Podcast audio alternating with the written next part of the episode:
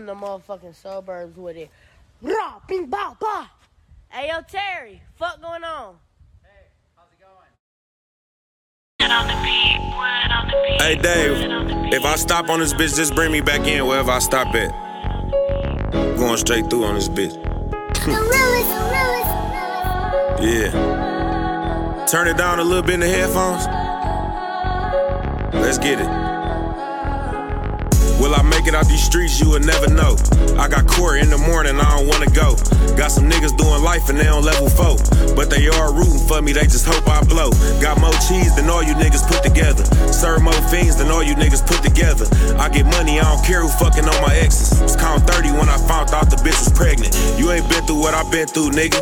You ain't into what I'm into, nigga. You ain't never had to hustle cause the rent due, nigga. Put my own work in and send hits too, nigga. Silver spoon, little nigga. You ain't never sold packs. I was in and out the trap when you was working at the plant. Fiends blowing up my trap phone, asking where I'm at. I'ma call your ass back. Wait a minute, let me pack. I put myself on, so I'm the only one I trust. See you bad bitches bags, need a bad pair of nuts. I was raised around gorillas, nigga. I ain't scared of nothing. Only thing your broke ass ever had was some buffs. The gram ain't make me, so the gram can't break me. Arm reach long from the A out the AZ. Young rich nigga, I ain't Alport AZ. Came up off purple like I'm from Grape Street. Detroit nigga with some mafia ties. Spin a band getting dressed, that's the outfit of mine. Feds wanna sit me down, but I'm not finna cry. I done smoked so many blunts, I feel like I'm finna die. Stack it up to the sky, before they take me to jail. You would take you a shell before I take me a L. Nigga heard I hit his bitch and he ain't take it too well. Took a picture on the yacht, sent it straight to the feds. I get money in lump sums, you keeping your fronts up. Heavy ass load like it came off a dump truck. Talking out his neck, I see them hoes got him pumped up. Real nigga let my nuts hang like some nunchucks. When I was buying rollies, you ain't had you a car. Spotted jumping out of foreign, spending cash in the bar. Had to tuck the chain in cause it danced too hard. Heard you blacked your bitch out cause she was staring to her. I ain't swiping no cards, I'm peeling straight off a stack. Got some niggas ride for me, came straight off a Mac. I ain't had to hit the road, I was straight off the crack. Said fuck it, I was gone for a day and was back. Me and my bitch went on tour together. You and your bitch, y'all look poor together. Nigga, plug Carter said the order ready. Hey, I'm going to trial, I hope the lawyer ready. Fuck it. In the city, ballin' on these little niggas like I'm Andre. Learn how to put that money up, now I'm beyond straight. Posted in Bompton with them bees like Beyonce. Came to get the money, I don't care about the limelight. Get your mind right before you get your ass left. Dry snitching on the team, you will get your ass wet. Pack flying out the door, I got a couple bags left. If we talking about some real niggas, I'm the last left, nigga. Welcome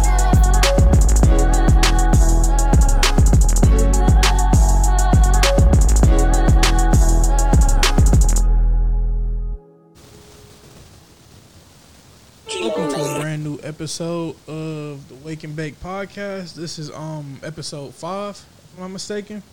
Um, I am your host Gotti. You can find me on Instagram at uh the Von Gotti, T H E E V O N G O T T I. Um, no Ty here today. I don't know, I don't know where the fuck that nigga at. He ain't never text me back. But today I I got my uh my older brother, who y'all know is McFlei. McFlei, where can they find you at? What up, though? You can find me at Prince underscore McFlei. Drop the Y at the EI. And this is like I said, episode five. And uh this was already a plan Now you know how you on the show. Now uh for this week for this uh episode, we was gonna do it last week, but it was your birthday week. So, you know, I remember you had just took off and stuff. First off, how was your whole birthday? It was straight, you know. Um, I'm not a person to celebrate birthdays and stuff like that, so but it was straight. I enjoyed everybody uh, who came through for my birthday party. We had a game night and shit like that. Party Oth- was fire. yeah, but other than that, man, it was cool.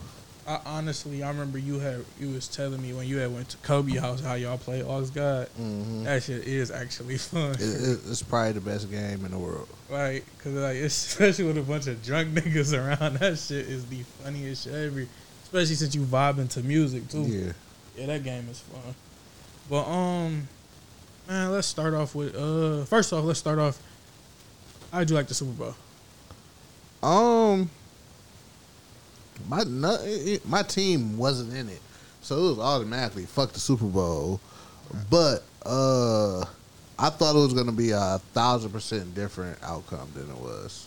I thought it was gonna be who who had the better defense because I thought the offense on both sides was gonna go crazy. Yeah, and if I had to choose, I wanted the Chiefs to win because you know Pat Mahomes is The new goat. yeah, yeah the, new goat, right now. yeah. He's he's fire, phenomenal. And I saw this post on Instagram and I didn't like. I actually agree with it. He had two of the best incompletions of all time. Listen, Like those are two of the greatest throws I may have seen. Like a quarterback throw, like And I don't think I've ever seen something like that. getting tackled or something like that. The fact that he got that bitch to the where to the point where he wanted it at, and they just dropped it. Like the first throw was um, him literally getting tackled, and he just threw it to like the the corner of the end zone, and my man was just out of bounds. By And- the by the fact that he got it past the end zone, and it, was amazing. Like the ball hit the pylon. Like it touched that- my man's hands. Though. But Yeah. yeah, it hit the pylon. It hit the pylon. And then the second throw, when he is damn near at the ground, and he threw that bitch damn near 50 yards, and it hit the player in his face mask. Yeah. And that I will say this: was I highly disappointed in the Chiefs? Yes, but I and it was mainly because of the line. Because I'm seeing like literally after every snap he took, hmm there was he basically had he had to scramble with it. Yeah. Uh, but they were missing two tackles, Right. two starting tackles. One was a, a number one pick, and you know another one.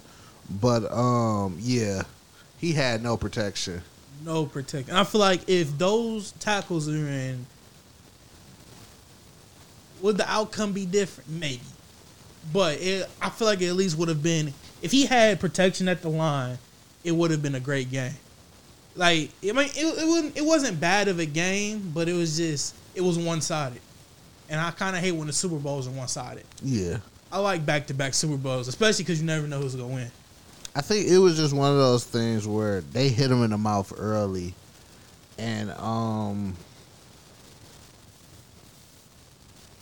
that first half really decided the game. Um, I was, I was stuck. I was. I, I felt like the game was decided when, right, but thirty seconds left into the second quarter. Two defensive pass interferences, that that shifted the and they game. was able to score. that hundred percent shifted the game, and um, I feel like right there they was putting the nail in the coffin. Yeah, you know, uh, the first pass interference, I don't think it was a pass interference call. I think it was an overthrown ball, and Hundred percent over. You tripped over me. Right. And then the second one, it was three. It was three straight calls that were terrible calls. Um, well, not three straight, but two on that drive that were bad, and then the the drive before that when they the interception, and they called a holding on the other side of the field. I think those were terrible calls. Yes, was he holding? A hundred percent, but he is holding on the other side of the field. You Right. feel what I'm saying? Right. Uh, the pass interference call was terrible, and then what they called uh, another pass interference in the touchdown, which When, what was what was it? Both was was no, both wasn't on top. It was on Mathieu. The second one. the was. second was on. Yeah, The second one was on Mathieu. First one I forgot who it was on, but it was on the cornerback, but Yeah, that- that was a bullshit call. Yeah, right, yeah, that one I didn't agree with. You could you could clearly see if it, it was overthrown, yeah, but yeah, the second one for sure I thought was it was a good call. But I just felt like right at that when I saw that, 'cause I didn't like look at the game instantly. It wasn't a game I instantly ran to, but I saw it and I was like, I saw I saw that the the end of the first half and I was like, okay, I feel like the game is just might be over unless Pat Mahomes and the offense goes 100 percent stupid because it's hard stopping Brady offense. It's a- extremely hard because he gets it where he wants it to go, and somebody he's gonna force somebody to be open. And the problem is, you know, when you don't get pressure on, you know, somebody like Brady, and you give him time to sit back there, he gonna pick you apart. Right. That's basically what he did. Uh, and f- for real, for real, like I said, it was the first. The because what? What was the score after halftime? Well, going into halftime, 21-6? 21-6. 21 6. So they only scored 10 points in the second half. You feel what I'm saying? it's just uh offensively Like I they said, it wasn't even the score itself. It was the Yeah. How I saw them play. Yeah. It was like, okay, I feel like it may be over. yeah offensively is they you know they didn't play the way we expect the Chiefs to play Right. and you know But yeah, it could have been better. This like I was upset about it, like I said, just because I expected a better game. The last time I was uh, upset at a Super Bowl was when my favorite team, the Falcons, choked that lead against the Patriots. The Patriots came back and beat us. I was mad as hell about that, personally. But it was just like you know, for what it was, it was it was straight, I guess. How'd you like? Did you look at the Weeknd's performance? yeah How was it? I didn't look at it. um that shit was that shit was lit uh it was dope I seen like little clips of. I seen like how he had a bunch of bandage face niggas Yeah. and his like ran like his suits that he be wearing and shit.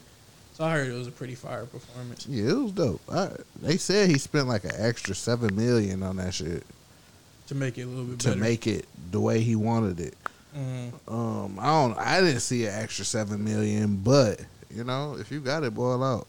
They do they, they get paid for No. performances? They don't.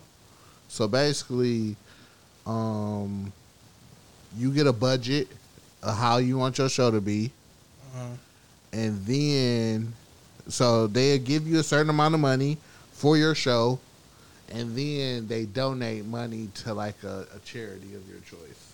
okay, okay, that's not too bad. But yeah, um, Super Bowl is straight. Um, oh, so questions I wanted to ask to you personally. Um, me and you talk about these things every now and then, but it doesn't come up frequently. Right. But I wanted to kind of pick your brain and see from your perspective of where you were when like things like this happen, right? Mm-hmm. Because people who don't know, you know, we're brothers. Fifteen years separate us. Yeah. So it's not of it like it wasn't kind of by choice that me and you weren't as close as we could have been. Just because of it's a big age gap. With me being a little brother, seeing you out doing your grown things, I'm so you know I'm small, so it's like I want to follow my older brother, but I gotta realize he's actually a grown man. Right. Not just an older brother, he's actually a grown man. So it's like, um, one things I wanted to ask you, um, how first off, how was I? How was it growing up with me as your little brother? And how was it just being a big brother? And what phase? Because there's phases. Okay, so let's start from when around the time I came, me being a newborn and stuff like that. Uh. So being a newborn, Did things change for you? n- no, actually, it, it low key got better because with you being born, it took pressure off of me. It took you know like the light off of me. So Mhm. instead of me being the only child, it was like okay, there's a new kid in the house and he needs more attention than the, I'm in high school, so I'm Right. you feel what I'm saying. So there was no pressure on me, and then um, we had two unfortunate events happen in our lives where uh, Auntie died. Right. She died before you was one, and then our grandma died uh, like a year and a half after that. Mm-hmm. So then it's a hundred percent more pressure off of me. So it was just like I got to chill for real, for real. And then like we are, we was in two different age groups, so it wasn't like, damn, I can't get shit I want because it's a baby here. It's like the shit I wanted, you know, it, you know, I was able to get shit Right. because the baby was here. Mm-hmm. That was If that ac- makes sense. Yeah, I was actually that was one of the questions I was gonna ask. you. I was gonna ask, was it more pressure put on you with me being the little brother? Um, Did you have to do more things? I had to watch you and shit like that, but other than that, no. And like, if you know me, I'm a, a chill in the crib type of person anyway. So it wasn't like uh, Oh, I gotta stay home and watch it. exactly. It was like, all right, it's cool. And then once again, like like I said, we had those two unfortunate events. So mom was going through it. So it was kind of like, all right, I see that she going through her what she's going through, so I have to step up and be, you know, play a bigger role. Right. Yeah. All right. Um. Yeah, man. So, I don't. You know, with me, with them passing, with me being so young, you know, not even past one, Mhm. barely past one. How, how were, auntie, and uh, grandma? Because I, like I said, I've never known. I've seen pictures of them. I know what they look like, but I never knew them. um they were like and once again this is my personal opinion like the greatest people to be around like uh with auntie it was always a joke um us joking around and shit like that whenever she around everybody laughing same thing with grandma so once again when um me growing up, I'm an only child, so I was spoiled as fuck growing up with them two and mom. So, you know, I got whatever I wanted. So, um yeah, it's just like they were the the highlight of any event we had. So like especially um well both of them they were the people who kept our family that forced our family to do shit. You feel what I'm saying? Mm-hmm. So once they both of them died, it was just like, all right, nigga, we ain't about to do shit as a family no more. Mm-hmm. And I'm not talking about as our house family. I'm talking about as the Johnsons or you know however you want to put it. Right. That's like after they died, it was over. I was like, I always felt like our, not that our family wasn't big, but it's like all I've ever known was me, you, moms, Yeah, and I knew of before you know when I got older, I knew of auntie and grandma, um, and we would have times where you know we every now and then we'll see Vernon, and Herman, and them. That that's the farthest I've went with our with family is Vernon Nah, and right. Herman. It used to, yeah, like we used to have like events and shit. Like how because we can't really even say like your family because it's just holidays niggas get together. Right. You you you see how like the uh how Drew and them hmm everything, you know, they get together for everything. Right. That's how we used to be. Okay. You feel what I'm saying? So And what's crazy is I see like that you mentioned Drew. I see they family now, and like I, I remember you said one time to Drew like that that part of how their family is close knit is like you was kind of jealous of. I under I I, uh, I hundred percent agree with you with that. I wish that it was it was like that for mine. We got together when we did, but of course through the years, you know, as people got older and things changed, not we don't do, really do that anymore, especially mm-hmm. now with COVID and stuff. mhm. But it's like I, we would only see each other on holiday. You know, them they'll just want somebody just be like, "Hey, pull up," and, and like fifty niggas will pull a up. hundred percent. So it's like I wish that was like how it is for us. It's different now. Well, it was mainly for you. It's it's different just because of it's not really it's not really family, but it's friends. But it's mm-hmm. friends you consider family that'll pull mm-hmm. up and stuff.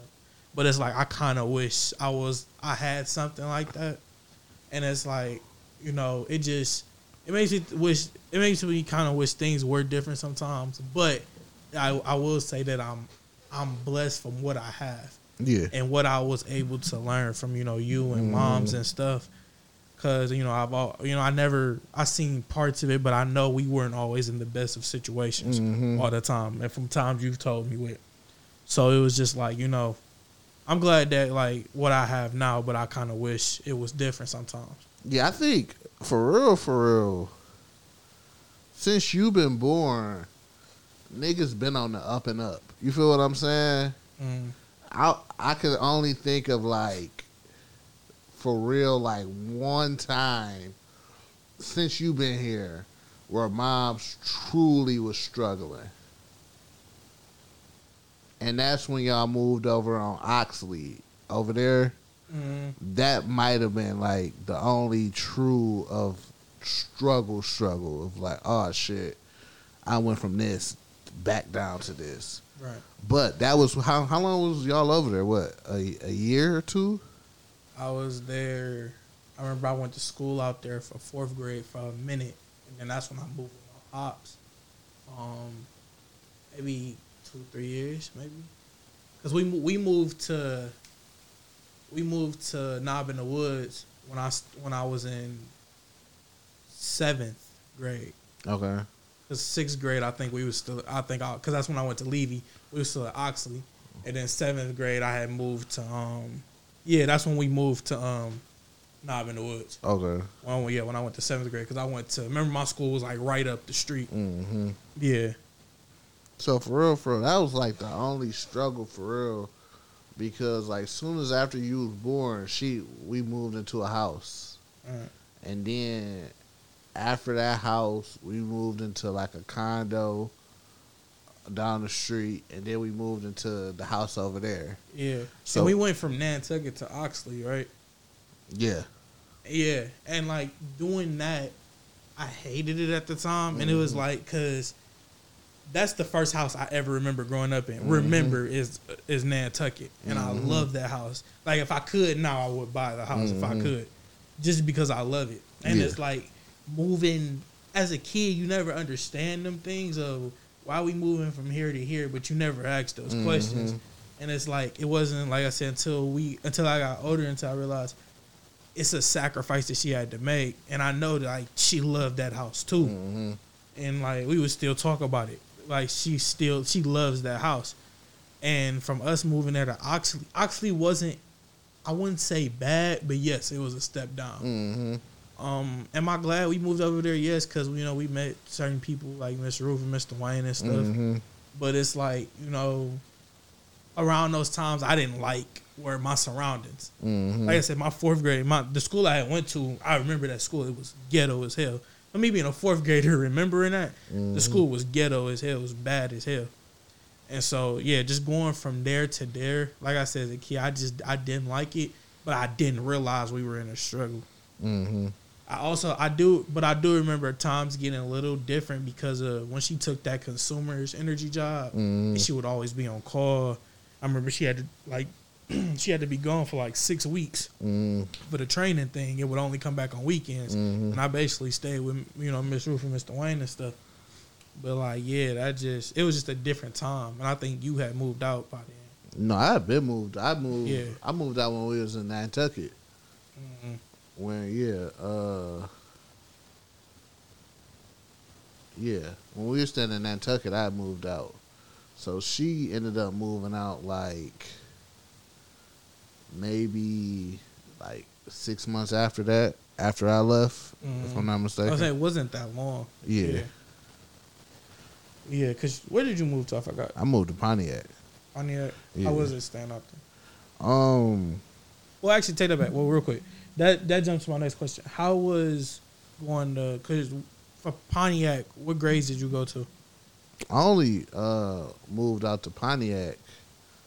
So I moved out to Pontiac the first time for a year.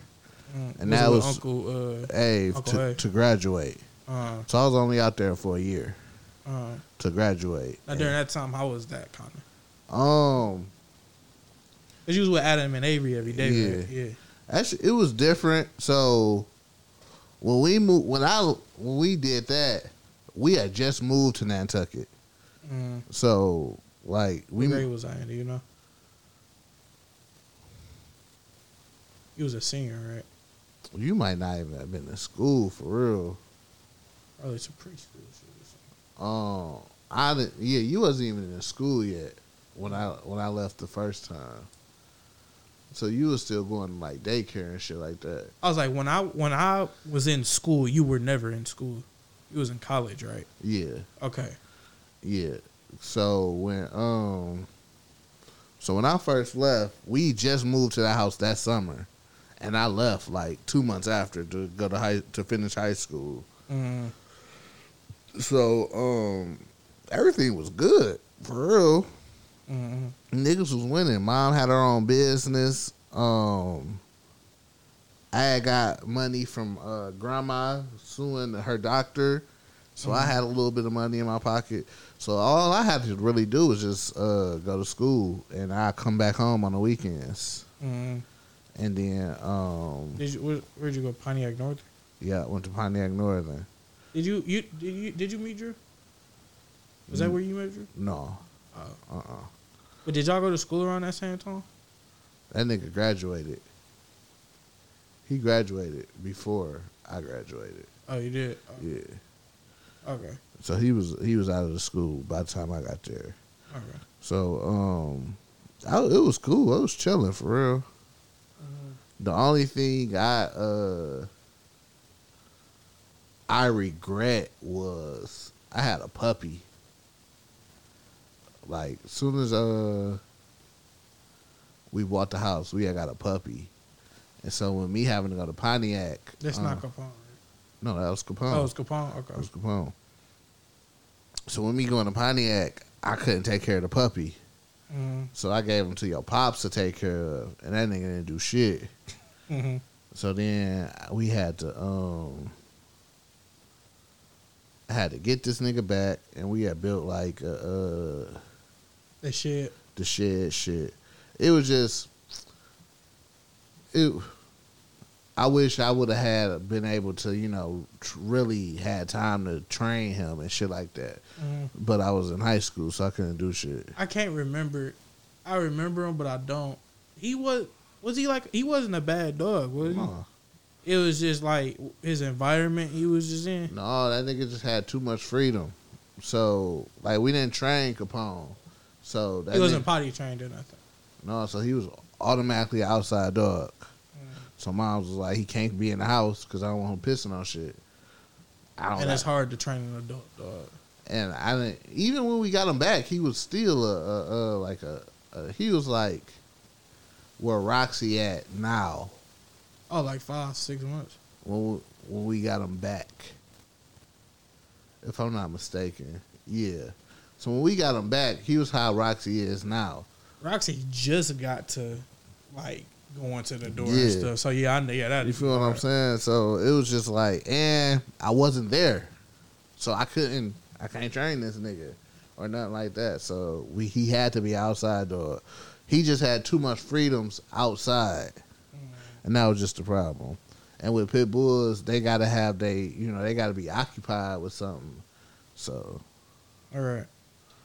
Yeah, I actually remember. I, I like I said, I remember like vivid details of him. I remember it's a picture somewhere of me and him and stuff. He was a nice little dog. He was what gray? it's a, it was, he was a blue pit bull. I would say it was like gray bluish. Yeah. Yeah. He was a nice little pit bull. You ever what happened to him? I forgot. I gave him to your pops. Uh, oh. yeah. But um next week um next I'm gonna wanna say um so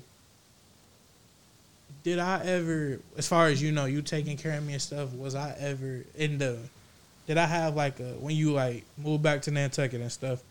You talking about move, move back for good? Yeah. Okay. Was I like was those the bad years of me? As far as my how I acted, attitude and stuff. No, it wasn't the worst. It was it was bad, but once again, you was a little kid. All mm-hmm. little kids to me is bad. Mm. So even when I'm saying you was like five or six, so the five or six year olds they bad as shit. And like you, you like example, you're a quiet, you know, chill Yeah. person. I was damn near the opposite of Yeah, a that. hundred percent. I was the opposite of that. So, And one and like once again, like you was a spoiled ass five six year old. So of course we wasn't gonna get along. You be wanting to do shit that I don't have no interest in doing. So you was just a badass. like, like you was just like a badass little kid. You feel me? So like anything like how fucking Caleb irritates me. it, it's the same. It's like bro. and like until, it but was that's how you're supposed to be at that. Anybody at that age is gonna be irritating uh, Right. a 20 year old. right. And it's like we can we never. I mean, now we do because I'm like I'm older now, but we never had. It's not like we ever had conversations or eh, stuff. And, and there's no I think the most we would ever talk about is probably WWE or something like and that. there's no no common ground there. I'm a 20 year old. You're a six year old. you know what I'm saying? Right. So either you are forced to do something I want to do, or I'm forced to do something you want to do. Once again, there's no common ground. And I remember back then I was so persistent to just hang out with you just because I feel like just because you were older and you know oh, I'm around the older kids and stuff. My, that older kid is my brother and s- so like example, it would just be you and Can two hanging out at the crib, and I just want to come along just because. Mm-hmm. And so it's like yeah, I understand. At the time, you know, I was like, dog, he's so mean to me, but it's like, dang, we have nothing in common for real. You can't sit up here and chop it up with me about Jay Z. hundred percent. I will say though, like a lot of the things that I like today though are from you. Mm-hmm. Like I wouldn't be into this. I wouldn't be so much into music unless it was unless unless I mean if it wasn't for you. Mm-hmm. For you an example, the first album I've ever listened to that you've played around me, and I can just say I've listened to it as a young ass being in elementary, was my beautiful dark twisted fantasy. Mm-hmm. I believe it came out 2010. You would always play it in the car when you would drop me off at school. Mm-hmm. So hearing that all the time, that's that's the reason why today Kanye West is my favorite rapper. Mm-hmm. And like I listen to you know Jay Z and even old stuff that I like kids my age would never listen to, like Mhm. UGK and stuff like that. Like it's because of you that I listen to these things. Mhm. I think it was even because of you I got into. Oh, it's 100 percent for you. I got into like video games and stuff. Mhm. Why I'm good at 2K now is because of you. And it's like you know, even a little, even though I liked it too, like mainly you know we talked about WWE and stuff. It's like a lot of the things I like today were from you. And so it's like I'm glad that when I was able to be around you, I Mhm. was because I probably wouldn't be the same into stuff how I am now. Mm-hmm. And it's like low key just real dope. For real, for real. So uh next um when you used to do uh FG radio, right? Mm-hmm. So like it, like it was it wasn't a podcast, it was a radio show, right? no, it was a podcast first. It was a it was a podcast at first. yeah. All right, so like where how did that come about? So uh, FG Radio, the start of it is 100% Kobe and DJ I 75. So it was a radio. It was a a podcast built like a radio show.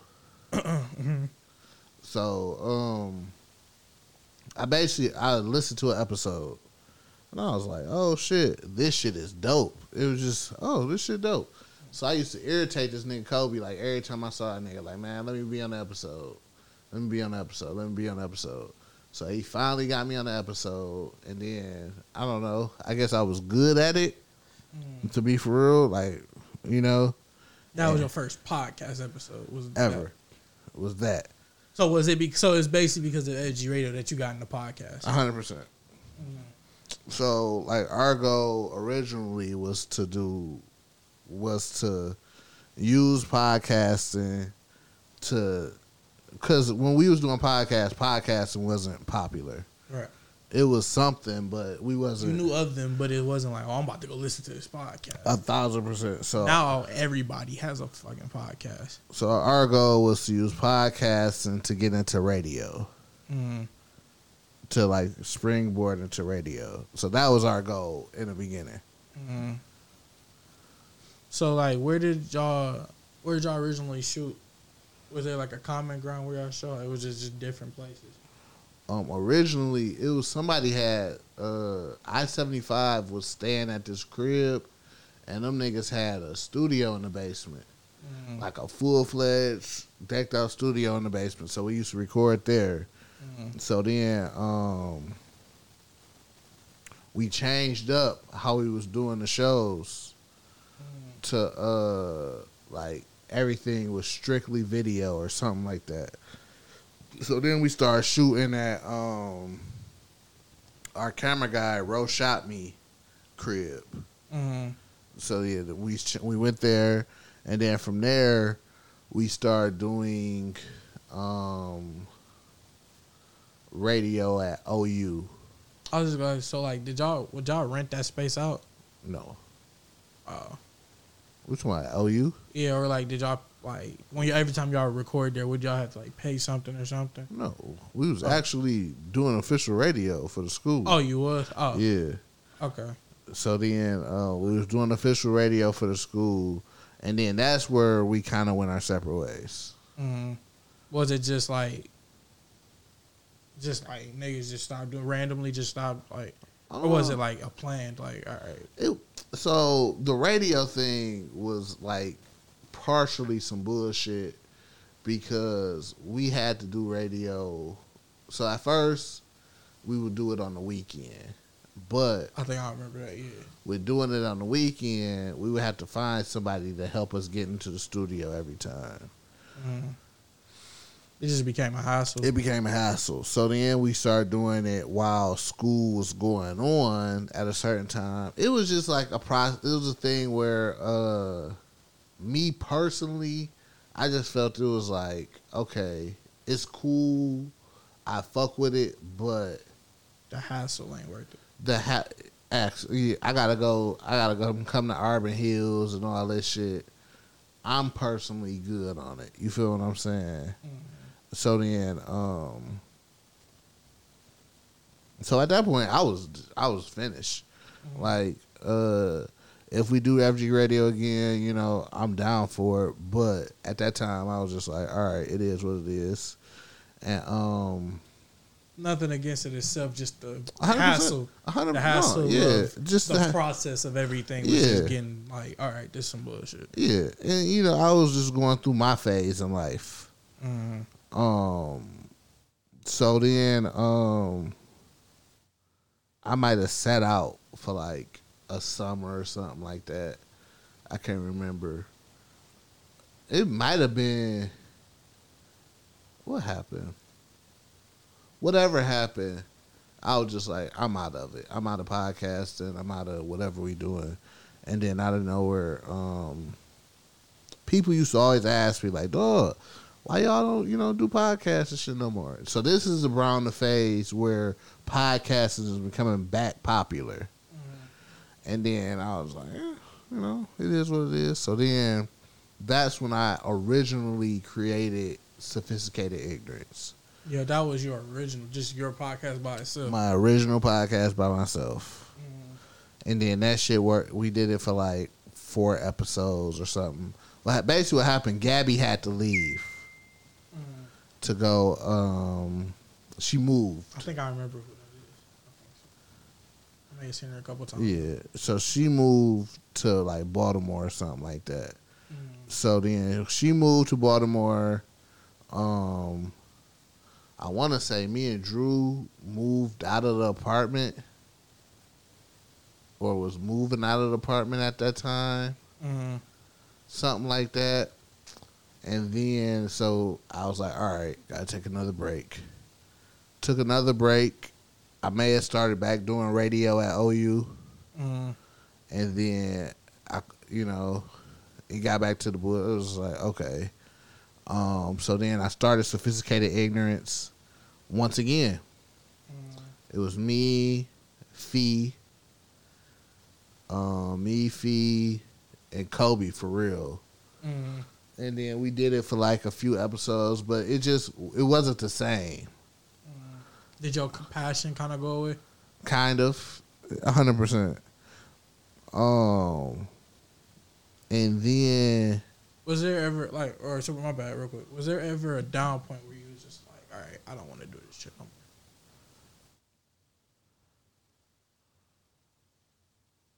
when I was doing Fresh with the Burbs, Mhm.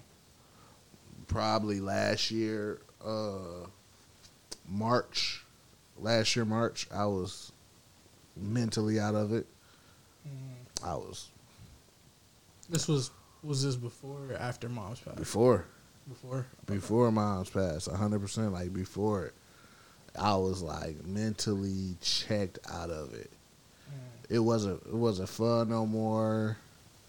Um, me personally, I felt it wasn't even funny no more. Um, and when you ask people about it, they be like, "No, that shit was still funny, and I fucked with. I still fuck with the show." But to me, creatively, it was just like, The person who was saying all of this stuff, like, yeah. yeah, it was like, I'm out of it, man. So Plus, around that, what it, you didn't have like, how, like, so example now, like you got a team, you know, but like, No, it was the same. Well, So basically, I was doing everything. I was about to say yeah. With that, 100%. at that time, you was just doing everything. I thought like hundred percent everything I was doing. So then, um, I want to say I was completely out of it.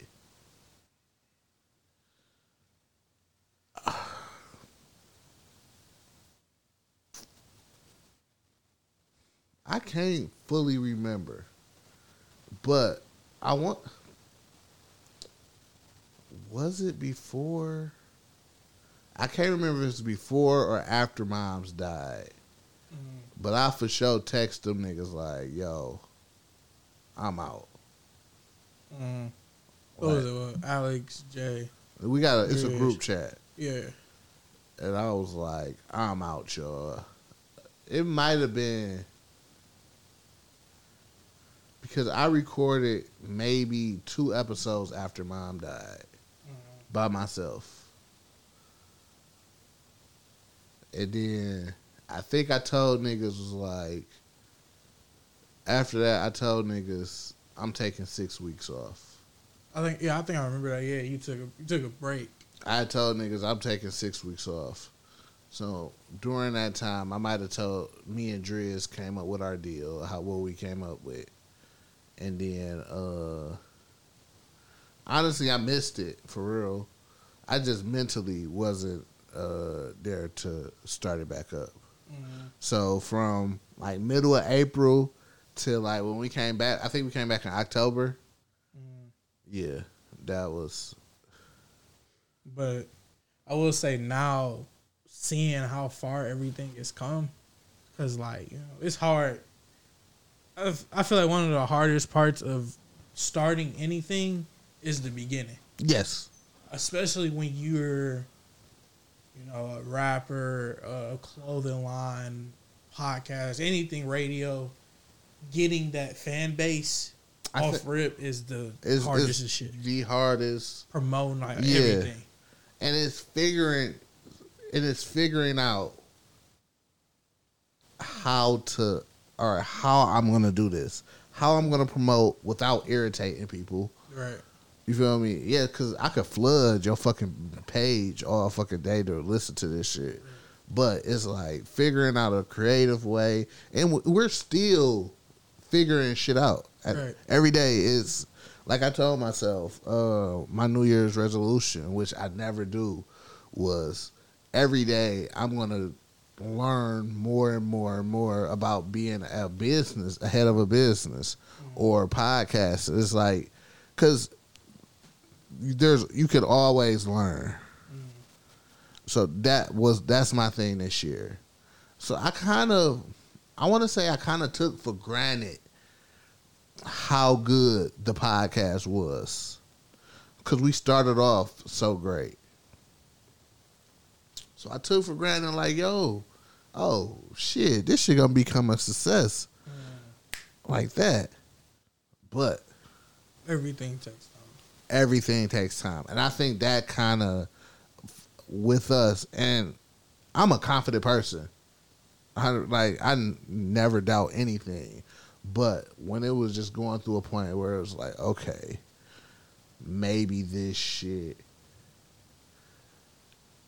isn't as great. You feel you start doubting yourself. You Right. start doubting everything you do. This shit isn't like what I thought it was. A hundred percent. So then you're like, oh shit, maybe this shit isn't as great as I, I put it. Because soon as you put that thought in your mind, confidence instantly goes A hundred, down. a hundred Because you, because you, it's not even other people. Because like you'll be like, you'll you'll say to yourself, okay, is this is this funny? Is this this is that? And you like, okay, well, other people think this is funny. Is like that. So it's like, and it's like you're kind of like you're searching for the funny. Where Right. originally it was just we're just naturally funny together, or it's just a natural good podcast. I feel like when you, I mean, don't get me wrong, it's always good to push it. Yeah. But when you try to force it, that's when it becomes a not funny. It becomes a thousand percent, it becomes just forced, and Yeah. nobody likes things a forced. hundred percent. Yeah. So I remember it was crazy. I remember the exact day you and Alex was talking about Fresh from the Burbs, just starting it. Yeah. I just remember that. Ex- I think we was up at Burn Rubber or something, Mhm. and we had to just go up there. You was about to, about to probably about to buy some shoes or something, and just like thinking it, I was like, that's crazy how just like a simple conversation started off to what it is now, just Yeah. whole Burbs Network. hmm So it's like you like you the reason why you got me wanting to do this podcast stuff. Yeah. now. So it's like you got you know fresh from the fresh from the burbs, our stuff, wake and bake, uh, your sister's podcast. What else? What other Um, sophisticated ignorance. Uh, we got Jack and Henny. Jack and Henny, and then we got um, FG Radio is a part of Burbs Network, um, and we got the Black Man Don't Cheat coming. Right. Yeah, and like you it's just const for you to be constantly growing now even in the beginning you're mm-hmm. constantly growing getting these household names in getting hopefully more down the line. Mm-hmm. It's it's like just amazing to see it all mm-hmm. come apart. And it's like you know especially how 2020 was i can agree for well i can possibly say for both of us was the worst year ever yeah, from a family standpoint because we lost our mom, yeah. and it's like nothing would nothing was worse than that. Nothing Mm-hmm. would have been nothing would have been worse than that. And so, um, I will say, you know, personally, 2020, I kind of, I felt like I didn't, I didn't, I 100 percent feel like I didn't do my best at all, Mm-hmm. and it was, I didn't. I felt like I made a lot of mistakes, Mhm. both personally, financially. I made a lot of mistakes, and But you gotta look at you're young. right, So, I this is one thing. Like I've I've always looked at. So, especially in our culture of being black, everything is rushed. It's eighteen. Either you get a job or you go to college. You feel what I'm saying? that's exactly how I felt. Yes, either you get a job or you go to college. Okay, let's just say you go to college. Four years, you graduate. So that makes you 22. So then, let's just say you go try to get your master's degree. I think that's an extra three years or whatever, whatever it is. So now you're 24, 25 years old. Mm. So now you're automatically, automatically thrown in the pits of you got to be good. You you have a master's degree, so you got to get a job. you in debt. You automatically in debt. So now you got to get a job. You got to have a car. You got to have your own crib. All this shit, right? So then, so now you're 25 trying to do all this shit. You have no, you have had no years of fucking up. Everybody has to listen. You you should be able to fuck up ten times if you you feel what I'm saying. Your first try at shit should never be your only attempt mm. at all. Like thirty years old, could we look at like I'm 33. From the outside, you're like, damn, you 33, you're getting old. But it's like, nigga, we're staying alive till we're 90 years old. So I've lived a, a third of my life. Right. Ain't nothing wrong with me, so it's like you know. So at the end of the day, we put these things like, God damn. At 19, I blew fifteen thousand dollars on bullshit, man. I could have did so much shit with that. My nigga, you got 20 years. To build that back up. You feel what I'm saying? To you never know what happened in in five years where you're gonna be at. So I that's one thing. Once I got 30, no, last year I would say I really started looking at shit like that. Like, bro, yes, everybody wants to be a millionaire at 20 fucking five. Yeah, that's a dream. But sometimes, yo, everybody's story isn't the same. So sometimes your story, you're gonna hit your happy point when you're 40, possibly. Or you might hit it when you're 30. You might hit it when you're 28. You might hit it when you're 27. Some niggas become millionaires at 18. You can't look at somebody else's story and look at somebody else's story and be like, whoop, that's where I got to make it at. Because everybody's shit is different. Everybody, you can get to that point, but you don't. You, you can't do it the exact same way. everybody's circumstances is different. Right. Honestly, we like like you said, like how I see the people around me, mm-hmm. society. You know, like I said, like when you out of school, if you like I said, if you don't got a job or you're not in college, what are you doing with your life?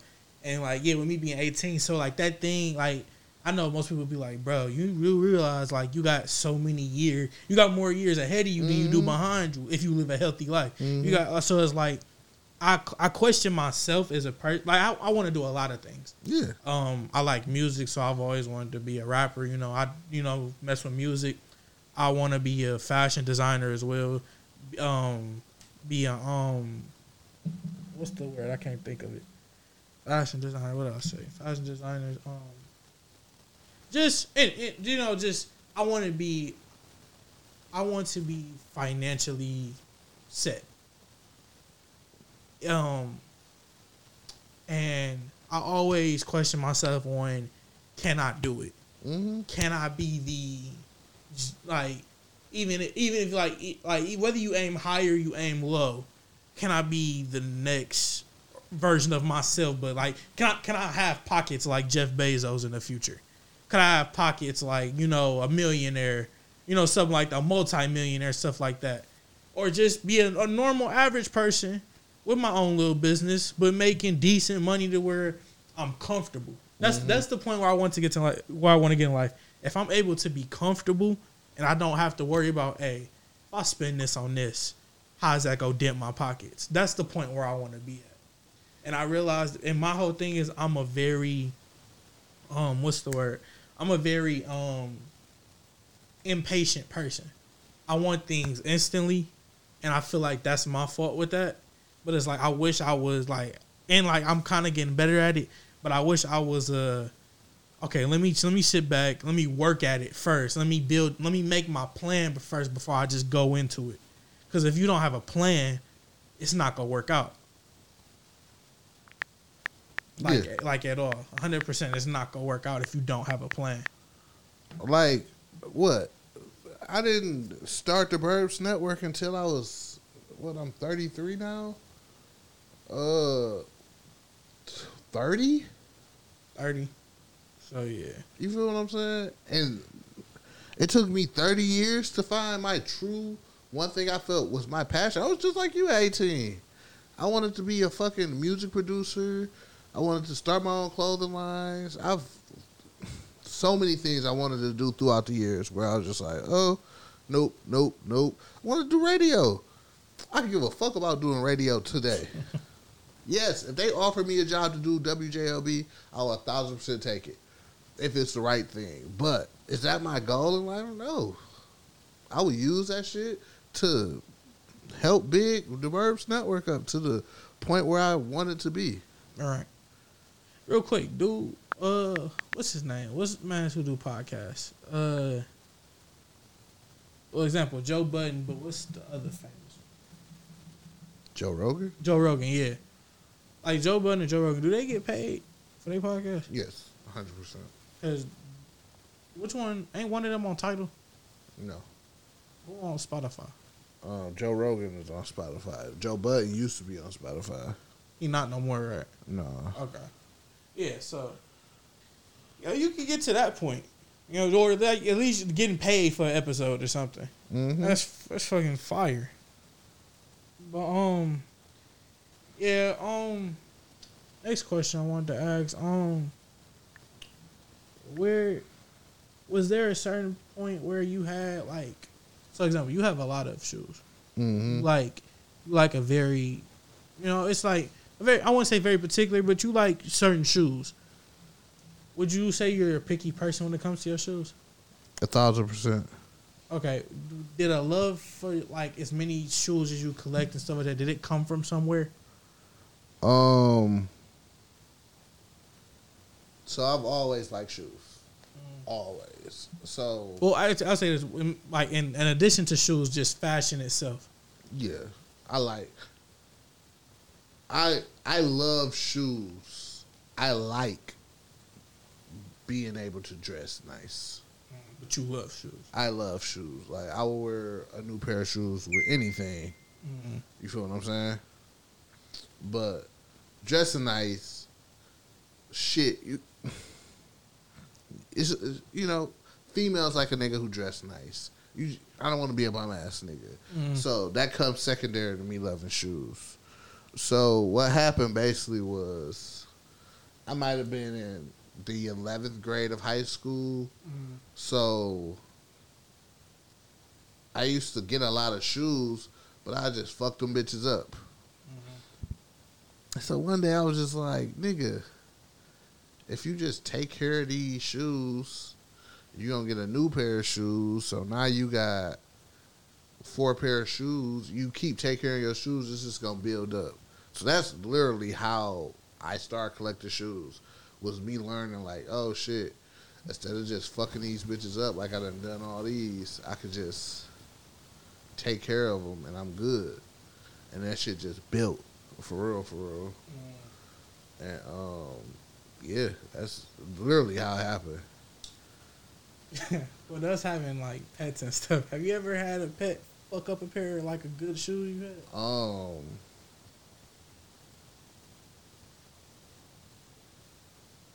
not really fuck up shoes. I've had Or uh, clothes. a- uh, the cats we got now.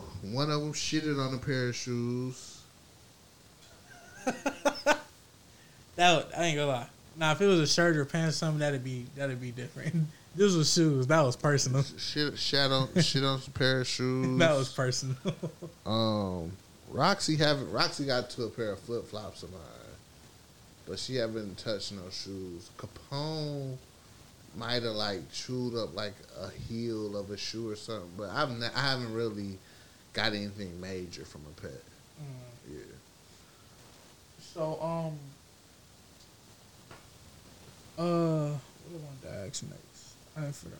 Oh, um, first off, before I ask this this next question, how do you, how do you um. First off, how do you like Roxy? Like with us actually having a dog that's actually able to grow up with us, or how do you like Roxy? She cool. She an asshole. she a puppy, so she going through her puppy phase. But she for sure an asshole. Cause this is my first dog that I've ever had. Um, Taylor had had a dog named Tyler. That nigga was just nasty, and he was a puppy, but it was like it wasn't my dog, so it's not like. And I, and I was like younger too, so I didn't understand how to take care of a dog. Kind of still don't know now. Now, but like that wasn't my dog, so I didn't do anything with it. Mhm. So I'm like the experience of growing up with a dog. I mean, it's kind of. I mean, not growing up, but like taking like getting a dog at a puppy age, and you know growing up. A with the dog being your fucking responsibility. yeah, it's very different to me, and I didn't. I thought it like it's. I'm not gonna say it's easy, but it's not. It's not. I mean, I'm. I'm not gonna say it's hard, but it's not necessarily easy. It's like taking care of a fucking person. Dog. Once you get them on a schedule, and then you teach them what's good from bad, it's like just like a kid. Like nigga, shit on this toilet. Go outside to shit. And Yeah. like I said, she, she just get into all right. I'm gonna go to the door Yeah. because I don't want to get hit for using the Yeah. bathroom in this motherfucker. And it's like you know what? I ain't gonna lie that that night that she um like she got ran over. I like dog. I thought it was like I honestly thought of myself as the worst owner ever. Then again, at the time I did, it wasn't my fault though. It was your fault. It, it was not It's my still, it was a thousand percent your fault because you literally went against everything I told you. like I'm no. like, because I, tell you every time, like, bro, when you send her out there, make sure people is not out there, and make sure there's no cars coming around. Because at that point in time, if if you moved, she on your ass. She gonna run over there. It was crazy today. I didn't realize it until today. I took her out, and people of my man's over there, next to Cherokee. Mhm. He was uh he was he was in his car about to pull out, and like Roxy was just like she used the bathroom and she was looking at the car. As soon as my man started to pull out her at the driveway, she took off and came towards the uh the door. Mhm. She ain't about to fuck with no more cars. Yeah. The but no, um, I wanted to ask. Uh, I think this uh two more questions. This one, um, how um, do you think, you know, how you took care of me and you know, because if I'm being honest, I'm not. Actually, three more questions. First off, um, one, did you kind of have to not grow up with him, but did just kind of have to deal with my dad? I dealt. I had to deal with him. Not necessarily grow up dealing with him, because it was a point where that nigga was completely out. Right. So I would say from from like fifth grade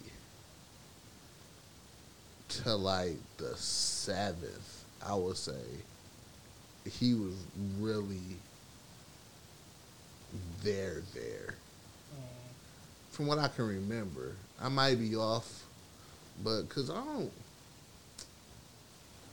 because Auntie died when I was in the ninth. I know that for a fact. Mm. When did that nigga break that window?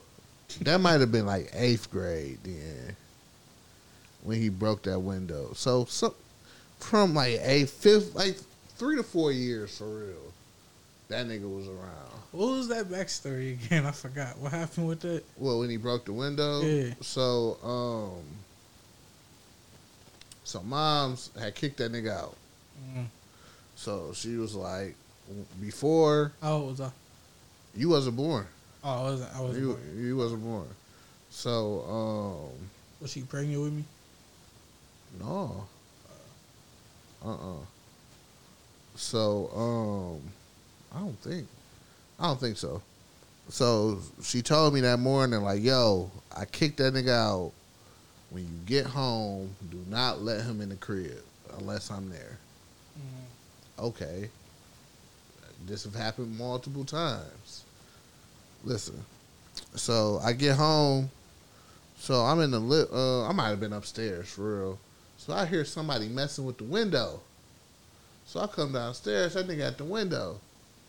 That nigga like, hey, let me in so I can get my clothes. And I'm like, bro, mom's already told me, nigga, I cannot let you in this house. I'd rather deal with her bullshit than deal with your. Cause you're not gonna do shit to me. My daddy. Yeah, fuck you. So, you cool, but nigga, no, I gotta deal with her. If he was my dad, this would have been different. But Like, nigga, fuck you. That nigga like, dog, let me in the crib, dog. Boom, boom, boom. I just need to get my clothes. So I was like, no, nigga. She specifically said, don't let that nigga get his shit. So they ain't about to get me in trouble. that that was my thing. Like, no, bro, you're not about to get me in trouble because Because even if he would have came in, got his stuff, and then left out, she would have noticed the stuff. because you know what happened. Another time, I let that nigga in when I wasn't supposed to, and that nigga fucked me over. Mm-hmm. So I was like, no, my nigga, you not about to fuck me over this time. Nigga fucked me over. Like, What do you like? Stole something? yeah. You hoe ass nigga. you ain't about to, you ain't about to fuck me Yeah, like dog.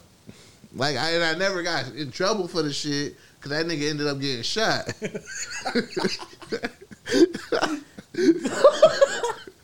so I was like, no, nigga, you, I'm not getting in trouble this time for this shit, bro. Fuck you. This time she let me know. Yeah. So nigga, that nigga uh, broke the window with his hand. I've never seen anything like this in my Was life. it like these type windows? Bro, it was like the windows we got in the, the uh, living room. Uh-huh. That bitch was a double pane window though. That nigga, t- that nigga looked down, took his hand, he broke that bitch, nigga. in my head, that nigga was in the house. Already. I was like, damn. So I ran out the house. I got the fuck on. So I went- ran like past them like in the front doors. literally ran past this nigga. Like I ran out the house. Like if the door right here, the window was like right here. it's like a it's like bushes window. I literally ran past this nigga to go to the neighbor's crib. I'm like, hey, Did he go in the house? yeah, he went in the house. So I called moms. At the time, moms used to work at um it's a building right next to Star Theater. So you know where that's at. Yeah, close. But we wasn't living close. Nigga, we was far. We lived like in uh like off of eight mile and Meyers. That's when we so yeah, we was for sure living off of eight mile and Meyers. When I say she got over there in five minutes, You would have thought she was somewhere else. bro. So it was low key his fault because he took so long in the house. That nigga, uh, so he grabbed his shit, and this nigga was walking by. He walked by the neighbor crib, and he said something to me like, "Nigga, you should let me in the fucking house." Next thing I know, that nigga, uh, got, moms ran up on that nigga with the whip and hit that nigga. Like, hoe ass nigga. What type of whip she had? She had to die drown. Oh, that's when she had the ram. Yeah, yeah. She tried to kill that nigga. Yeah, she tried to take that nigga out the game.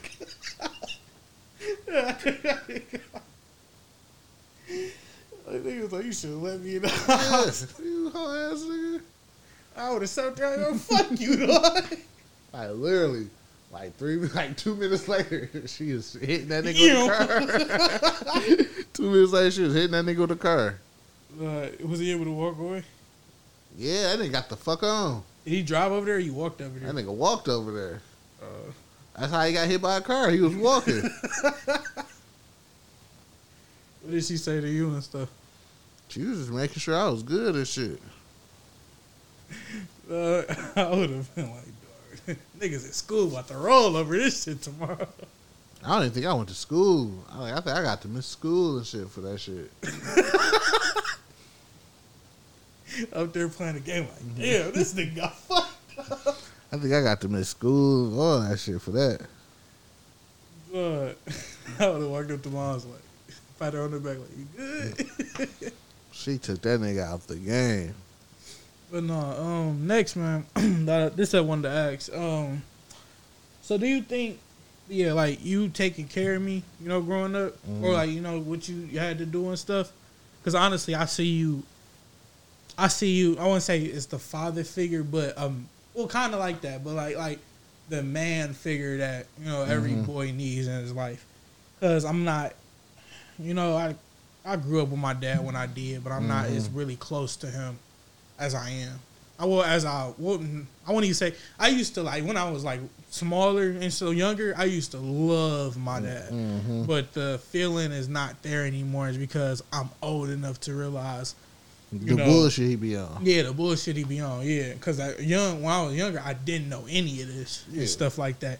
I saw my dad as fucking Superman. But? I, I went through that phase too, like, uh, like, especially when I was like in middle school, where it was just like, my pops could do no wrong, no matter what he did. It was like, oh, you know, cause every time I'm with my pops, we having fun or something. A hundred percent how I, why I saw my dad Yeah. like that.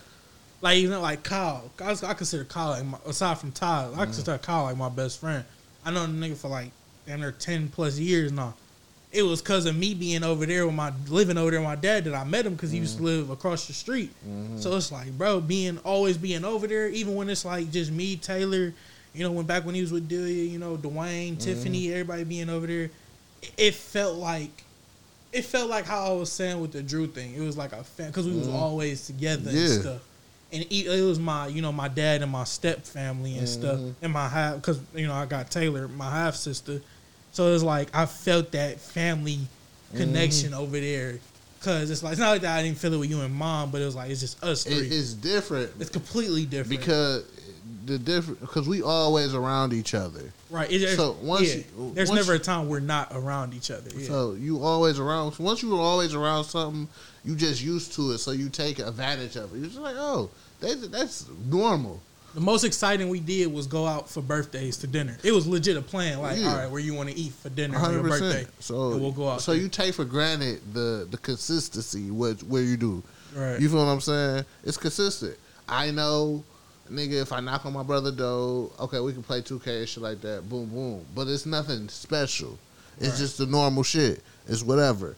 right. When you you know your pops come pick you up, it's like oh shit, this shit is different. Yeah, well, we might go to the water park this week. We might hundred. Go to per- the, might go out to a cookout there for Delia family. Yeah. Oh like shit, that. they got Grand Theft Auto over there. My mama said I couldn't have Grand Right. Theft Auto. You feel what I'm saying? It's a difference. You know, I get to stay up over here. Right. She on my ass when I'm Right.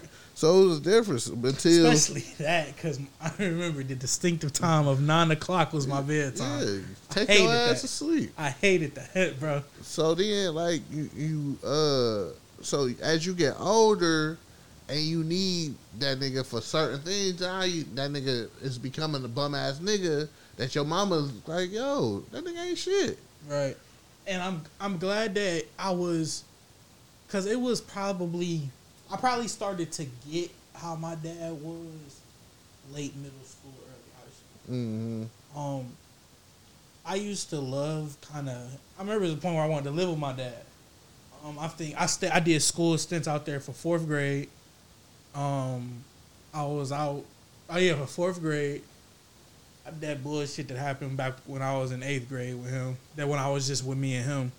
Um, and then the last time of stableness was when I was out there for tenth grade. When I was out to Ypsi schools, Ypsilanti schools, uh, when I went to uh, Huron, and being out there, it was like me, him, Taylor, and his girlfriend Maisha at the time. And like example, you know how like young Shane is. Mm-hmm. Shane is like what 23, 23. 22. Maisha might have been 22, 23. Mm-hmm. And he was like a little younger. Hanging out with her and stuff, it was cool because she was closer to my age, you know? And, Like, I mm-hmm. always want to hang out with her. She was like, like if you was younger, but mm-hmm. basically it's kind of like you, but just like younger and stuff. She more mm-hmm. outgoing. She a Detroit girl, so it's like you know. Mm-hmm. So it's like you know, hanging out with her was always dope, and I liked being out there for the simple fact of this. Okay, I I'm, I finally made friends at this school, so I'm not an outcast. Yeah.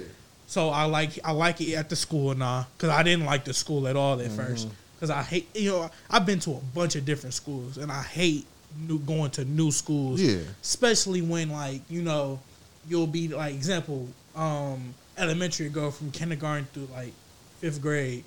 You'll come in like fucking fourth or fifth or something, and everybody already know each other, but you don't know anybody and stuff.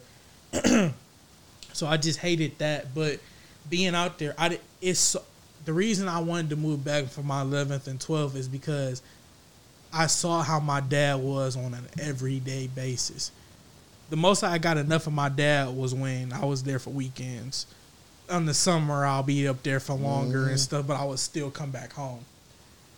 And that's kind of how it was for 10th grade, but it's like, you know, I was living with my dad with my dad and being mm-hmm. over here for the weekend and that was mm-hmm. It was automatically weird because I didn't see mom as much as I wanted to and stuff. Saw you, and it was just like I saw how my dad was as an everyday person, and I didn't like it. Mm-hmm. And it's like I don't know if it was the stress of his job or whatnot, but it's just like it wasn't somebody I personally wanted to live with. Yeah. So it's like after that came around, It's like, Yeah. nigga, if every day we see each other, I'm on some bullshit. You're like, dog, I'm not trying to live in this crib. Right. This nigga is on. I know when I see this nigga, he look. It's like every day if I came in and smacked your food on the ground, you gonna be like, dog, I do not. I'm not trying to live with this. Cause I know as soon as this nigga walk in the crib at seven o'clock, my food gonna hit the ground. and like I didn't. It was like a two bedroom apartment, so you know Mm-hmm. he had his room, Taylor had her room. I didn't have a room. I didn't have a room. But I had a, I slept on like a mattress and stuff. Mm-hmm. And it's like I would play my game in the front. I'd be chilling in the front. So when he come in, I see him all the time, and it looked like he just always come in with an attitude and stuff. So I had to make sure, like, hold on, when I get home, I make sure I do my homework. I gotta, you know, make sure I shower because he don't like bad smells and stuff. I gotta make sure the trash taken out. It was like it's not the it's not what I had to do. It was just I know how he would get when I, oh, let's say I forgot to take out the trash or something. He always come home on tip. On he Mm-hmm. already on tip because he had to work. Probably somebody else made him upset. something. So it's Mm-hmm. like being over there. It was it, it became irritating, and it's like okay, this is something that yeah. Plus you live. Plus the nigga lived forty five to an hour away, an hour drive there and back. It's just terrible in itself. Mhm. So it's like, all right, bro. If I'm gonna do this for the long run, I don't want to do this. So it's like, all right. Plus, he was moving too. Yeah, he was moving back to Detroit. I, I don't want to go to DPS. Mm-hmm. So it's like I was like, all right, I'm for sure out of here. I'm not about to go to fucking Detroit schools. So I might as well go back to a school one that helps you with, who does extra stuff for you anyway. Because I love the school I went to, SRAC. So it's like, it was just. I'm glad I made that decision because it's like my 11th grade year, that's when I met you know Ty Mm-hmm. and shit like that, and just like just being how it is now, I loved it, and it's like I'm glad that I was here, you know. But um, no, what my question had led to was, do you think, yeah, me, you know, growing up, what you had to do for me, do you think that you would be ready for a kid? Uh, I don't. Or you think it would be hard? I mean, don't get me wrong, it's always, sometimes it has its hard moments, but, Honestly, man, but you kind of got experience. nothing prepares you for having your own kid. You feel what I'm saying? Because you're responsible for a life. So even, you know, going through what moms had to go through and all that shit, I wasn't responsible for your life. You feel what I'm saying? Mm. I, I just took the role of yo, she need help. I was gonna say you did something that I wish I would have did, and it was you recognize that all right. Let me help. I'm, let me help instead of being a nuisance. Yeah. my dumb self. I always did dumb shit. Yeah. It was just like, yeah, I'm a kid, but I did dumb shit. Yeah. I could have made things easier. And even in that point in time, I was still doing stupid teenager shit. Yeah, You feel what I'm saying? But so I saw that and I was like, okay, let me help her out. But once again, I wasn't responsible for it. You feel what I'm saying? Mhm. I still could have done what I wanted to. Like when I wanted to go to Pontiac, I was still able to go to Pontiac. I was still, you feel me? I, so I still had freedoms to do whatever I wanted to. Like, like uh, we had that conversation. You pulling up to my job tomorrow. You come to your work, and I was like, you really can't do that because you can't keep Roxy in a fucking cage for seven hours right. Because that's your responsibility. You Right. feel what I'm saying? That's not right. So once again, I've never had that. Nothing restricting me to say, "Oh, I can't do this" or whatever. Like theoretically, you you're your own responsibility right now. Mm-hmm. Yes. Yes, theoretically, this is my house, and you know I do what I do to help you out. You know, you you don't have a job or whatever. So you look, if you need money, here you go. If if we eat, I can't. Me being the response, me being, what's the word I'm looking for? Me being the good brother that I am, I'm just not like, oh shit, you don't work, you don't eat. You feel what I'm saying? Mm-hmm. Or nigga, you ain't working, you ain't using my water, or you feel what I'm saying? You can't play the game stuff like that. You feel what I'm saying? So, but I'm not responsible over your life because theoretically you could get the you could leave if you wanted to. Yeah, You feel what I'm saying? legally, yeah. Yeah. So I've never had that where I'm responsible for somebody's life. Mm-hmm. So I don't know. I think I I could raise a kid, mm-hmm. but you know, You think it's more of a possibility of you having a kid or getting married? Hundred percent kid over marriage. As of right now, yeah. right. but um, two two little more questions. One, it was just uh,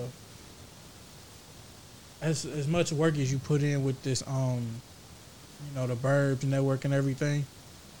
You proud of yourself, and like where you are in life right now. Are you proud of yourself?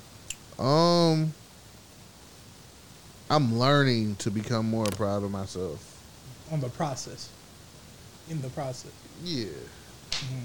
Uh, did I see five years ago me running my own podcast network, us being in the position because we're not at the final position. You know, Right. we're still growing. But you're Us- not in a bad way. Yeah, us being in the position we in. No, I didn't expect this. Uh, I didn't expect this from me starting um, Fresh from the Burbs um, last year. I didn't even expect me to be still doing Fresh from the Burbs. So every day, you know, is I'm becoming like okay, I'm I'm learning to take shit how it is. I think uh, a lot of times we look too far into the future, and then when we don't, when we hit that point we we were looking at, and we're not at a position we're supposed to be at, or we thought we was going to be at, you become disappointed And you doubt yourself. or you see somebody else, you know, making moves and shit like that. Like, damn, why I'm why I'm not in that position? Right. So I'm more of you know learning. Like, oh shit, nigga, I'm proud that you got your own podcast and Ari got her own podcast and shit like that. So I'm becoming more proud of you know the growth that we are. You know, I know for a fact, five years you want to be like, oh hell yeah, I'm gonna have mine. You know, my sister go have her podcast, Vonnie go have his. Like yeah, hmm it's like that'd be a fucking wild prediction. But I mean, five years ago, five years ago, I wasn't even talking to my sister. Right. You feel what I'm saying? And I'm glad. I will say this. Um, that was kind of what my next question was gonna be. Like, um, you getting closer, you know, with your sister and Mhm. stuff, and kind of with your dad too, you know, and popping up more. Mhm. Um, I was gonna ask, do you like how? First, it's kind of a two part question.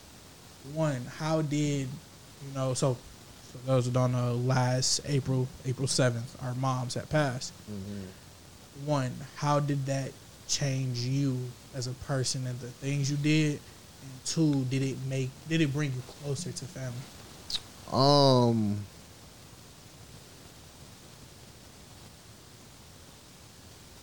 I one thing where you know me and moms always had conversations of she's not always going to be here. So when she died, I never looked, and I, I still haven't. Um, there's two things that I still haven't done. I still haven't broke down over the fact that she's died, and I still haven't. Um, looked at. Uh, what is the word I'm looking at? I still haven't broke down, and I still haven't looked at what her death done done to me. You feel what I'm saying? How it has affected me because I instantly went into uh like as soon as you know she died and you know I instantly went into okay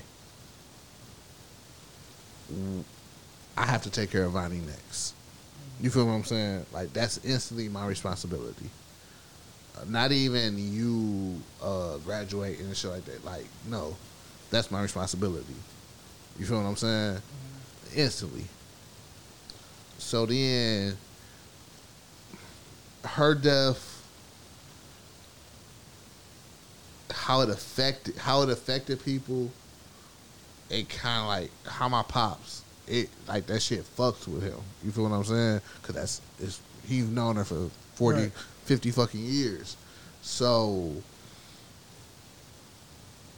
I instantly became like, okay, I can't be this asshole no more.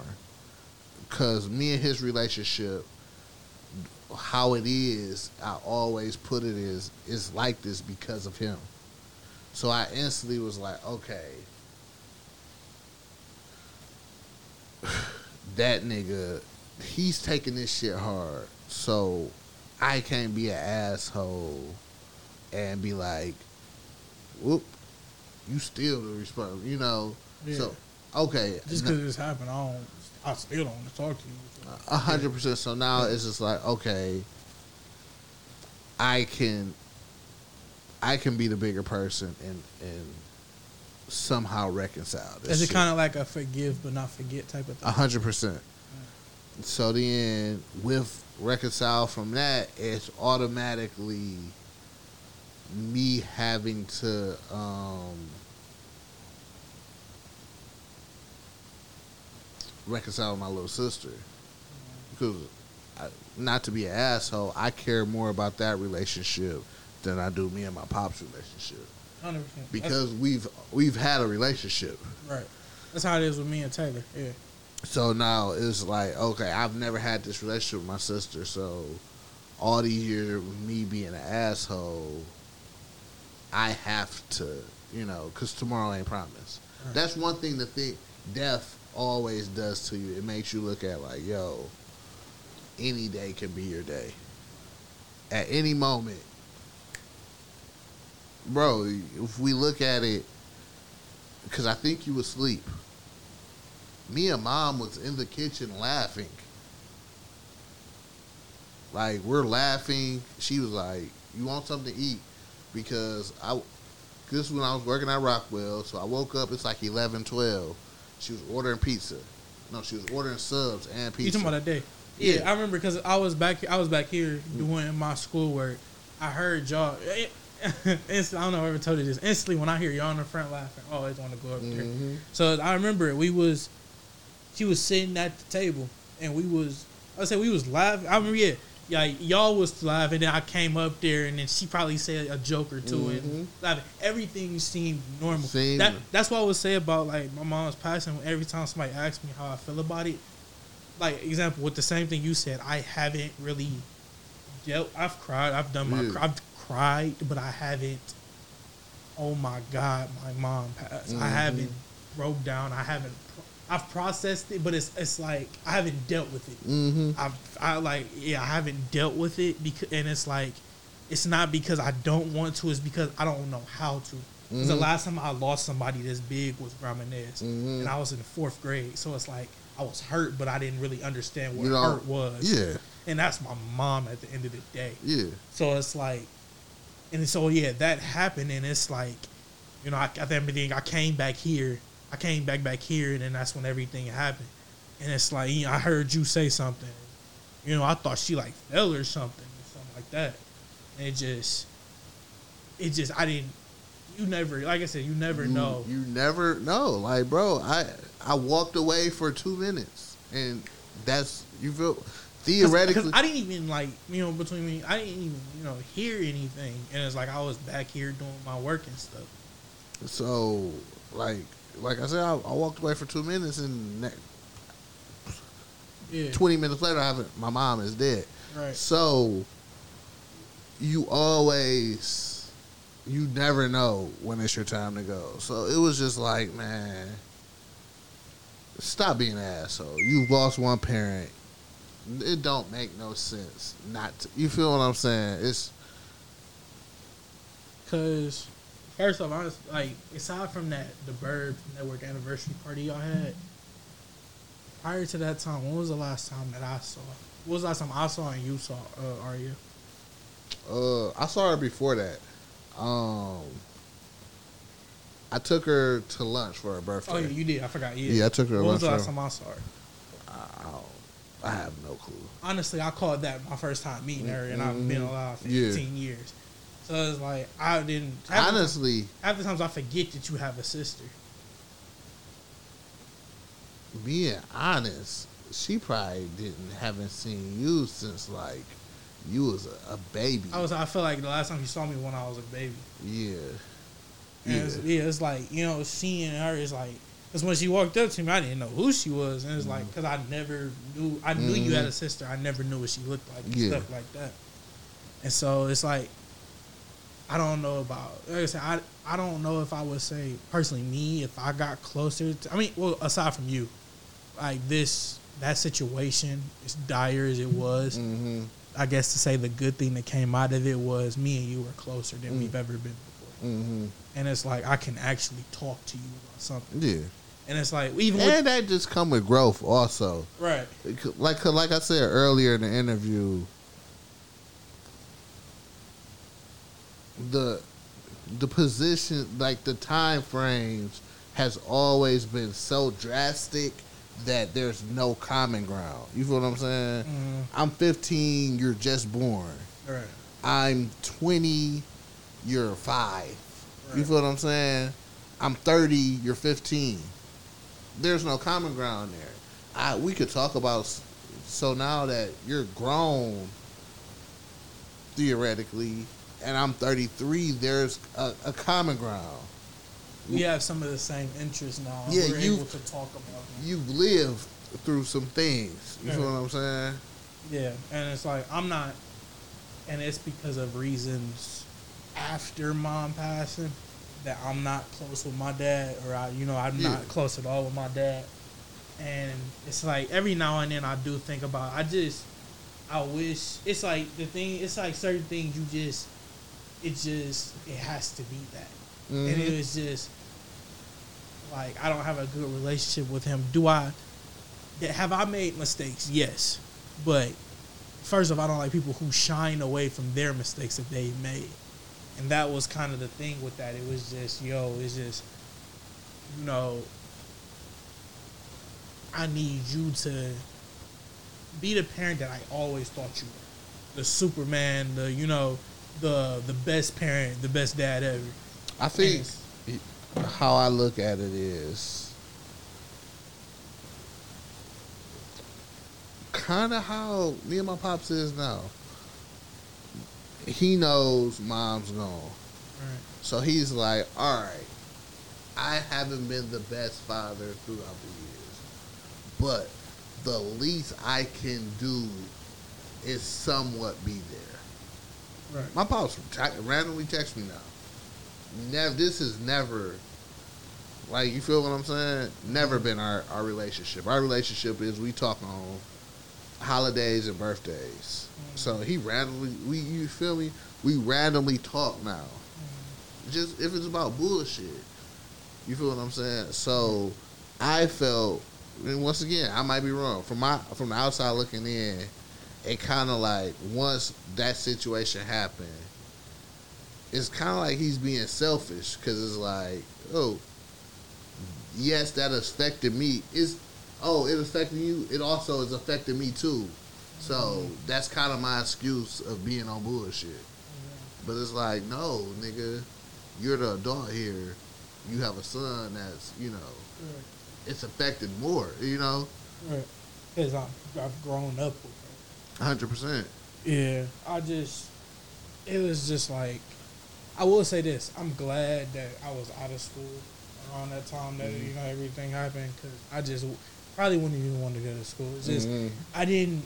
I was so emotionally drained from everything. It was like Mhm. I didn't. I didn't care about anything. And honestly, I will say this: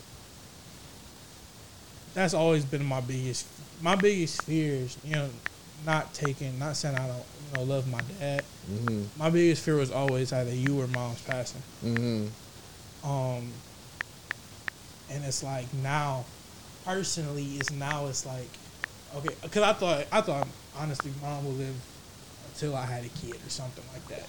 That's always what I wanted for me to have a kid, for her to see her grandchild. Yeah. That's always what I wanted for her. And with her being taken away so early, it's like now, even though I would be de- devastated anyway, I'm gonna be hundred percent more devastated if you know, you know, pray to God it don't happen soon.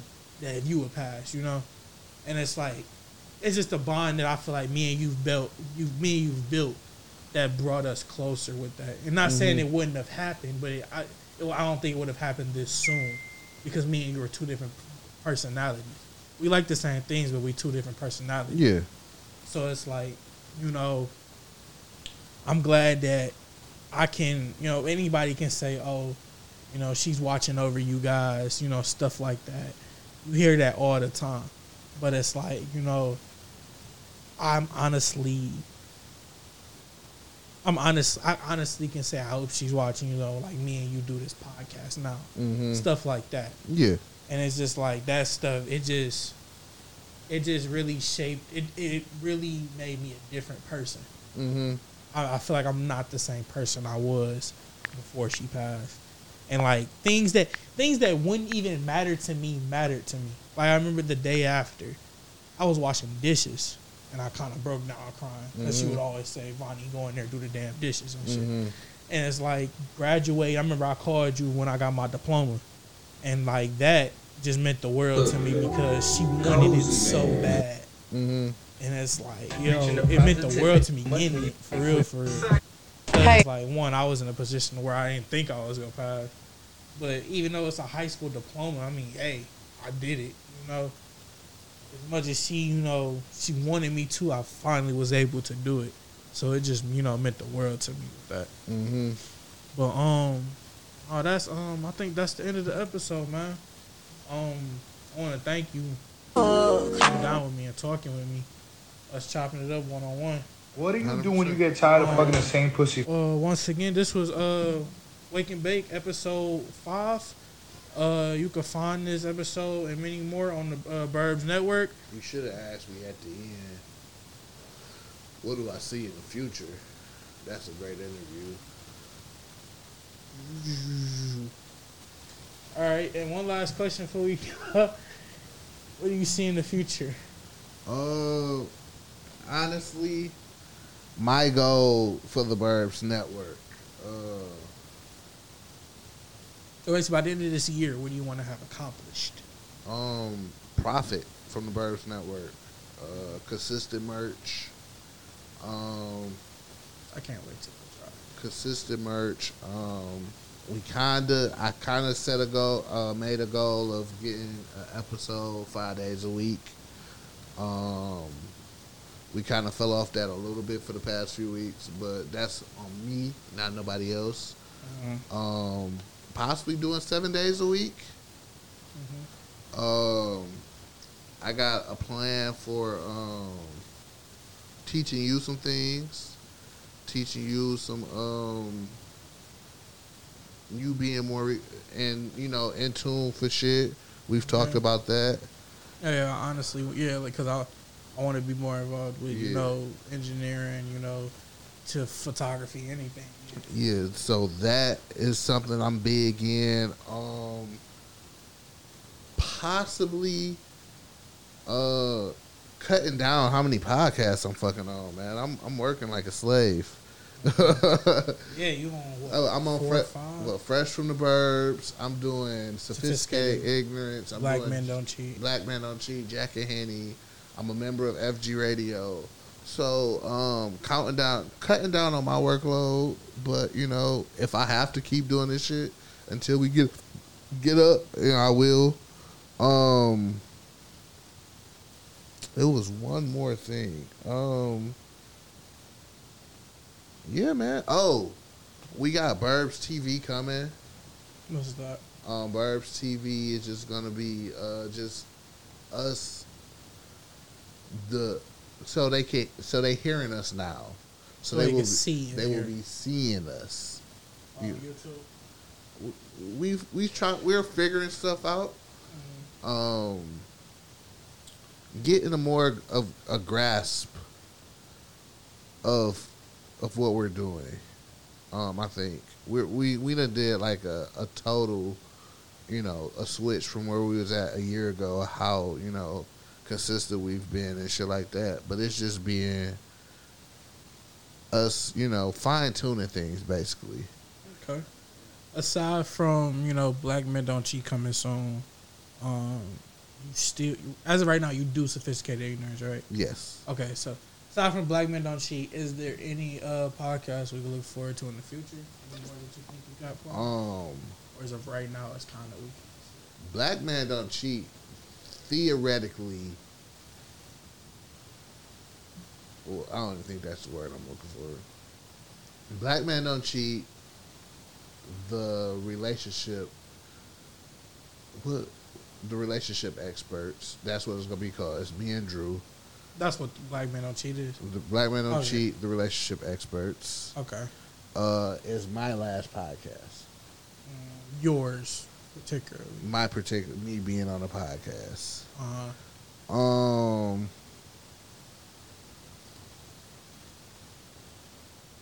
I don't know. You know, something come down the line. I I don't think I'm gonna create another podcast, But if somebody come to me with a podcast, I think you know it's a possibility. Um, we had a couple projects that fell through, so we might pick them back up and shit like that. Uh, I know um, Driz is gonna get back into doing in the clouds. Um, the future is um gonna be, if I'm not mistaken, audio and visual. Um, same thing with in the clouds. So it's just gonna be, you know, more shit like it's more just expanding on shows we already got. I saw the uh, Burbs Network Instagram. So is Roxy our mascot? She might be our mascot. I gotta get her a Cuban though. Um, I would love to create another female show. Um, but once again, Silver Spoons is still Oh, theoretically, yeah. you know, is one of our podcasts, but you know, situations. Right. At least, like you said, you got things planned. Yeah. You know, they fall through, so be it. But as of right now, things are, you know, they up, and we Mhm. just, you know, look, we y'all looking to, you know, just expand basically, yeah. expand, grow, do as much as y'all can. hmm That's that's hundred percent good. Like the goal is to to turn a profit in 2021. So niggas got to get paid. Especially if you your own boss too, Yeah, doing something you love. That's ultimate business goal. hundred percent. I'm glad you gave me and Todd this podcast, man. 'Cause I, I didn't like, you know, like me being like, I didn't like. At first, I never understood the meaning of podcast, but when I realized on how me and Todd could sit up and smoke weed all day and talk about things, Yeah, why not do it and possibly get paid for it? yeah, So it's like, and like, why not like just sharing like our opinions with other people? Like, it's like, it's dope at the end of the day. So you know, I thank you for, you know, having us on this show, and I thank you for being on this episode. Uh, I appreciate it. Um, yeah, you can find the uh, podcast on Apple Podcasts, Podomatic, uh, anywhere else. That- that's Your favorite podcast streaming service. Just search the Burbs Network. Yeah. Birds Network. I'm gonna get this outro. I'm gonna get the intro and outro right. I was close to uh, the other week. You got to stop saying um so much. Yeah. I gotta do. I, uh, this is your host, uh, Gotti. You can find me on Instagram at uh, T H E E V O N G O T T I. Uh, Tom, where can they find you at? You can find me on your fat.